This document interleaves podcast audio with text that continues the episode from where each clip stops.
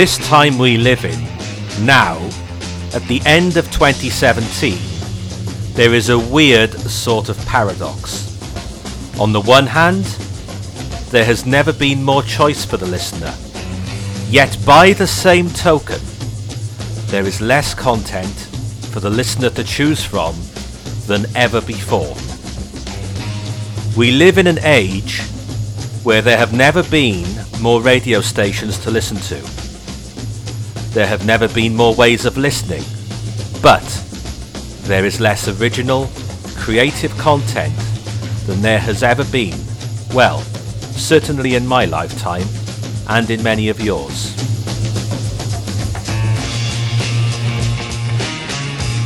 I think we should introduce ourselves properly at this point. Who's that I've got there? I'm James, one of your friends from down in Sussex. James, how on earth did you end up on the website? I mean, they've got all these radio pros and so forth, but you, James Easton, what are you doing here? No idea, really. I just blagged it, I think. Blagged it? How did how did you manage that? Oh, just knowing this weird Welsh guy for a few years, and you know, I thought Yeah. he'd get on board with his idea. Yeah, so I mean, your your journey from working at Leicester Square to here has been quite an eventful. We'll save that for another time. So, James, you were on board from the start. You were one of the people that told me I should launch this platform. I I have to say, one of the things that inspired me to do this was. I mentioned in the intro, we live in an age where there's never been more choice, but there's never been less choice. The decline of personality led radio, you've seen it as well, haven't you? Yeah, multi mergers of stations, multi music, multi shows. No more local radio as we used to know when we were growing up. Mm, that's absolutely right. I mean, you think wherever you lived in the country, there was a time where, on breakfast shows in particular, they were personality led. Um, that's all gone by the by now. It's all generic. It's all networked. Um, local stations have merged into these. Well, there's Heart and there's Capital, but there's nothing like there used to be, is there? No, nothing like Mercury, Southern FM, Power FM, Red, Red Dragon down your way. Yeah. You know, none of them anymore. They're all a conglomerate now of uh, London based radio stations. Well, well, that's it. I mean, stations like Red Dragon, they, they felt like part of the part of the community, and they engaged with the community in the way that these network stations do not. But we've lost other things as well, I think, along the way. I mean, the oldest commercial radio station in the United Kingdom is LBC. Now, that's gone through many different guises in the last, what, 40, 45 years it's existed. And they're now focusing largely on news talk, and they're very good at what they do but it has been at the expense of some of the other things they used to do. I mean, you, you look at LBC historically, there were gardening shows, there were legal shows, there was black and ethnic minority shows, there were religious shows. All that's gone by the by, and those sort of hinterlands, they no longer exist, and they don't exist on other stations either. And I think there's a gap we can plug into there, and hopefully we can bring some of that back, James. Oh, definitely. I think you, look on the internet nowadays, and podcasts get more popular. The radio stations that are remaining are constantly po- um, plugging their podcasts. And I think you know maybe it's about time we have some weird and wacky podcasts of different nature and some different presenters and different styles that we can put on the new platform. Because t- to me, James, a lot of, in particular, commercial radio is they're effectively jukeboxes with the bare minimum of local adverts and local news they can fit in. Um, they're, they're effectively jukeboxes with very generic presenters. There is a lack of personality and a lack of creativity. And I saw something on the BBC website quite recently and they were they were approaching teenagers, um, about 18, 19 years of age, and they were showing them a, a radio as you and I remember it with AM and FM, and they said, "Do you know how to tune this?" And all bar one did not know. So, for example. James, if I was to say to you 97 to 99 FM, Yeah. go on, what what would that be? Radio mean? One. Radio Correct. Um, 95.8, Oh, our lovely Capital FM in London. aha, 88 to 91. I'm not sure that is that Radio Two. It is indeed. But the Yeah. point being, to you and I, they, they all click automatically. I mean, I lived in Liverpool for three years, and on the, the top of St John's Beacon is Radio City 96.7. In fact, I'm fairly sure it's still there in huge letters. I think it is when I went there a few years ago. I mean, that was still I think it went five years ago and it's still there. So Yeah. God knows if it is now. I, I think it's quite likely to still be there. But to the, to the generation that's coming through now, that means nothing because, uh, right, yeah, that generation that's younger than us, I mean, you're what? Am I allowed to say your age? Um, I guess I'm approaching the wrong end of twenties. Yeah, and I'm over that hill. Uh, I'm over the hill in many ways as well, but I'm certainly over that hill. Um, that generation that's younger than us, they know how to get the music they want on the terms they want at the time that they want. So the only thing that's going to attract them to radio in the conventional sense is creativity and creative original content. And yet there's less and less of that nowadays. They're certainly not getting it on the commercial sector. Um, so what I'm saying is, with that in mind, the pod, the world of podcasting and the world of what we would consider conventional radio have effectively merged. And therefore, there's a gap for creative content to be brought in, is there not? Well, I think so. I mean, I think you know, you look at as we were saying earlier, all these uh, radio stations that have merged nowadays, and where are the different outputs? You know, you don't have the surgeries anymore. I, I don't even know if we've got it on Radio One still. You know, I don't even listen to that since uh, the sort of I'm too old to listen to radio, and I don't like being told I'm too old to listen to a radio station. Mm. You know, I think a lot of people don't like that. Why, why should you be a certain age and genre to listen to a national radio station just because I'm over my uh, what is it 24? Doesn't mean I should automatically have to listen to Radio Two. I like some of that music. Mm mm. I'm being forced out by sort of childlike presenting and stuff um, in favour of the younger ones, which I still don't think is that popular. And they don't have anything like we do now uh, when we used to. Mm. I mean, gone are the days, and, and you know, one of our favourite um, talk radio uh, stations. Um, it's not very popular at all in the public. You know, people may win awards on that station, but you don't get you don't get uh, many listeners, do you? It, it's the it's getting the advertisers in that's the thing, and uh, spreading that's the it. word. But that, that that's we could be here all night talking about that particular station you've got in mind. But I'll focus on the Radio One Breakfast Show for the purposes of this discussion. Um, Nick Grimshaw, who some of you may know I used to work with, we started out on the um, the same student radio station together in Liverpool, Icon Radio in Liverpool. It was the academic year 2004-2005. I was head of news, he was head of music. And he failed his degree. He was in about £20,000 worth of debt. And within a few years, after being sacked by MTV, he ended up on Radio 1. And when they offered him the breakfast show, they said, You have got to lower the average age of the listener.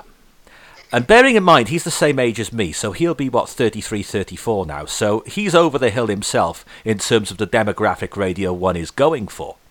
But he managed to axe a million of Chris Moyles' older listeners who were mid 30s and above, in some cases quite considerably above, because there is. my old man used to listen to it. Well, I'm coming on to that because there is quite some evidence that um, Chris Moyles attracted listeners in their 40s and beyond. And Grimshaw was told lower the average age of the listeners. He shed a million older listeners, didn't bring in a million younger ones. And you know why? Because I, as I just said a moment ago, that generation he is being told to target knows how to get the music they want on the terms they want with their shuffles and their playlists. What will attract them to radio? Original content. And I'm afraid Nick Grimshaw does not have the ability to do that.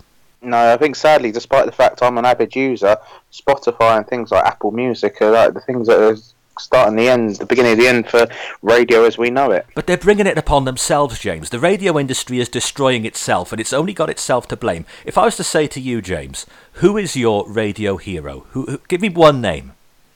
Oh, you know it's you know it's going to be. It's going to be Moyles. We're, we're bringing in new listeners here. Who is it? Moylesy. Right, Chris Moyles. How did Chris Moyles mm-hmm. start?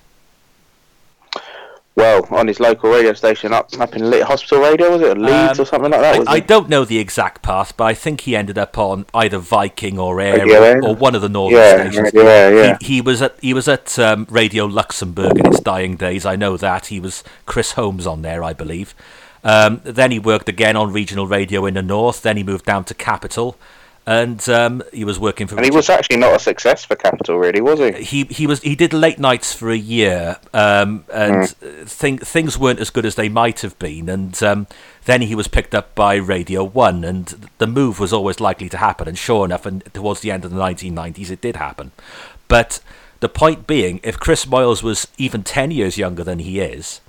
Those opportunities to learn his trade doing the overnight slots or the off peak slots on his local commercial station would not exist anymore. So, the next generation of Chris Moyleses, the next, well, I mean, even the story of Terry Wogan, I mean, when Radio 1 started in 1968, he sent a, a, one of the old style large demo tapes off, put it in the post, and forgot to rewind it. He was panicking because he thought it wouldn't be listened to. Well, it, well, they did rewind it, and they did listen to it, and he had a job for the next 50 years until the day he died. And nowadays, there just aren't the opportunities to do things like that. Well, you've got to look at it nowadays, as, as you told me the other day, and I was unaware that the Capital breakfast presenter who replaced Dave Berry is, is uh, Martin Kemp's son, well, Roman yeah. Kemp. And, and you look at Toby Tarrant, who seems to be making waves at Radio X. He's doing very good. That's obviously Chris Tarrant's son. Now, Indeed. I'm not saying they haven't obviously got a talent they've seen, but would they have lasted if they'd been the ones getting up at silly o'clock at the night to put themselves on local radio to try and get listeners and get heard? I don't think so. And and that's right. I mean, when I grew up, I mean, I can remember some of the names who did overnights on Red Dragon and the early days of real radio. And nowadays, you know, you go past the red. Well, you look at it; it's all the Geordie Shore lot, isn't it? You know, all of them, the celebrity, hmm. sort of these new celebrities that we get, the reality TV celebrities. You look at a lot of the stations. Hmm. Uh, there was a woman on Capital Liverpool, um, Imogen. She was on one of the sort of reality hmm. TV programs. I'm pretty sure if we had a look through a lot of the local radio stations, you'd see at least a few names that have made it on reality TV for you know, getting drunk and sleeping around on TV. James, these are not personalities. These are not creative radio people in the mould of Chris Moyles or Kenny Everett, right? Kenny Everett, probably one of the most creative people there has ever been at any era on British radio. He went from the pirate radios to the early days of the BBC, got the sack, moved to Capital, back to the BBC again then he went over to Capital Gold in its early years, and then he died very young. And if he was mm-hmm. if he was still alive now, he'd be in his early seventies. I bet he would still be working somewhere. But today, he wouldn't even get a look in because even if he did manage to send a demo tape into his local commercial station, his local heart, if you like, or his local capital, they would be terrified of him because he was a risk yeah. taker, he was a prankster, he was a joker, he, he went as close to the edge as he possibly could and occasionally went over the edge. But good grief, did he have a great great following? But they'd be terrified of him these days. I mean, you couldn't say to Kenny Everett, "We want you to do three links an hour, plug the latest competition, give the weather forecast, and do links into music. That was, this is, that sort of thing." He'd tell you to get lost, and rightly so.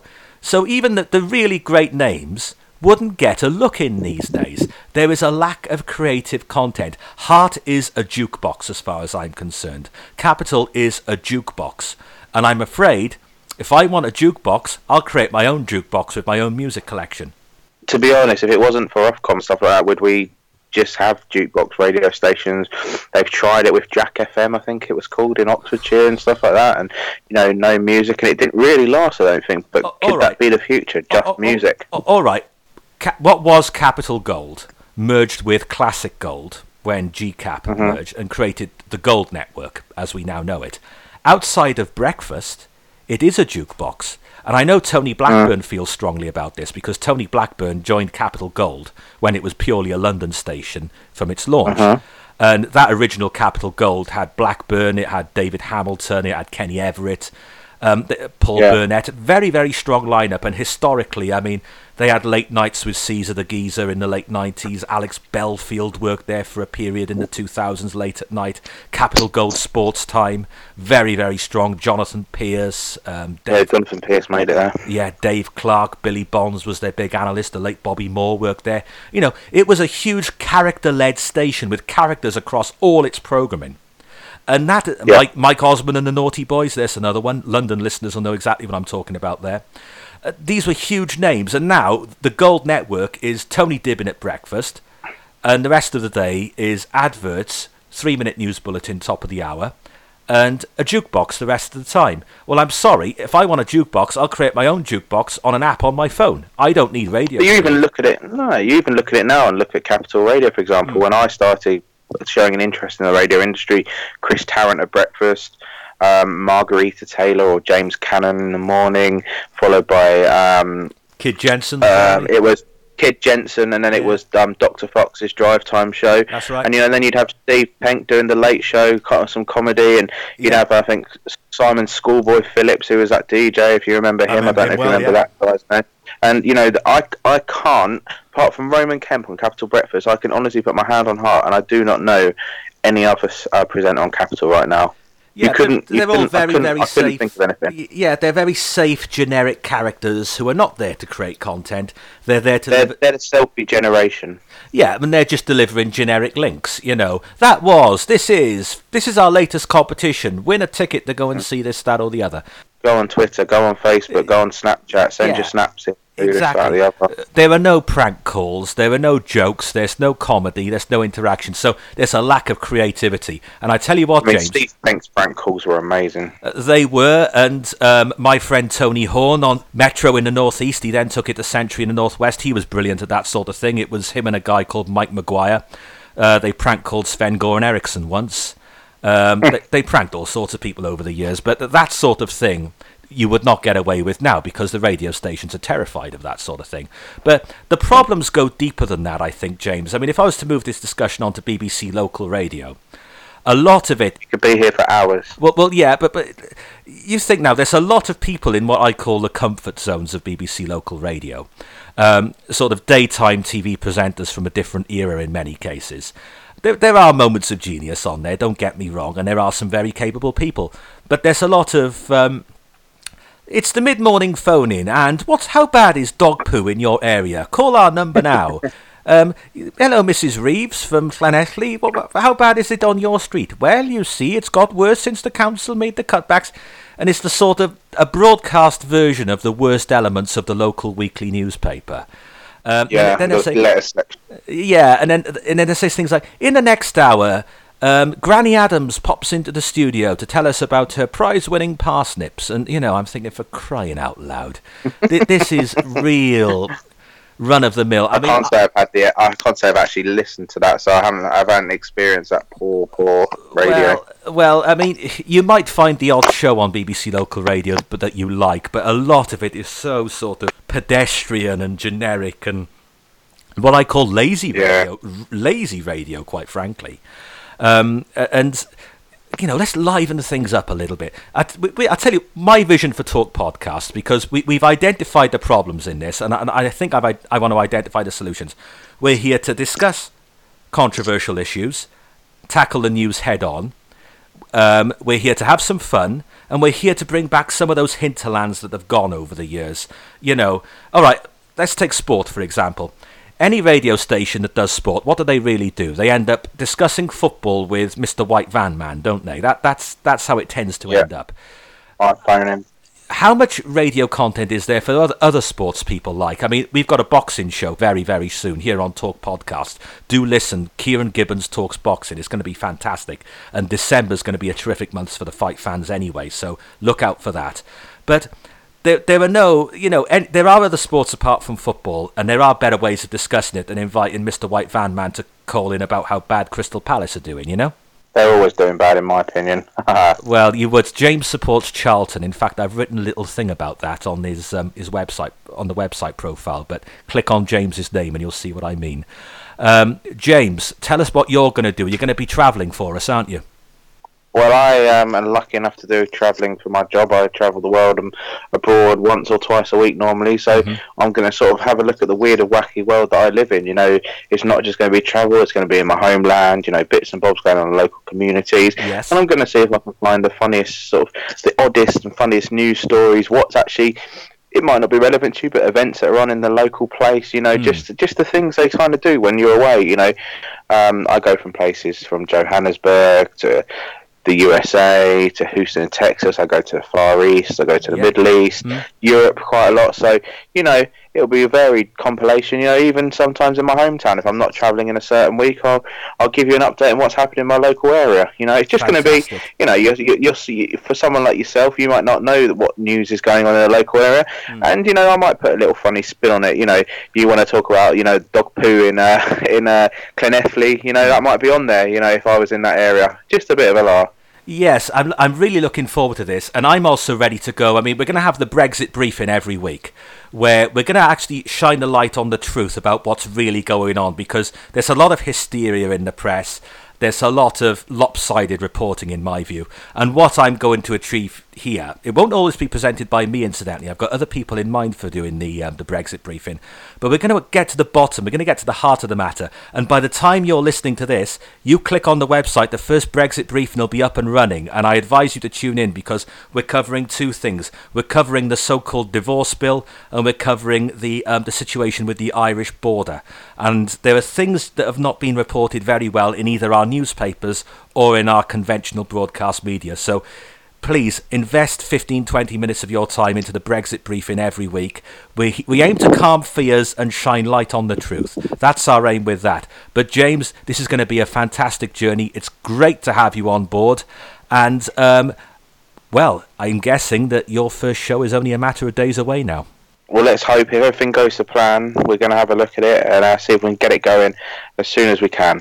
James, a pleasure I'm as hoping always. I might hear it. I might hear a coffee break from you here and there, bringing back your very famous uh, podcast well, that you've well, caused the last couple of years. For those that don't know, Coffee Break was a YouTube show that lasted for it ran on and off for about two years.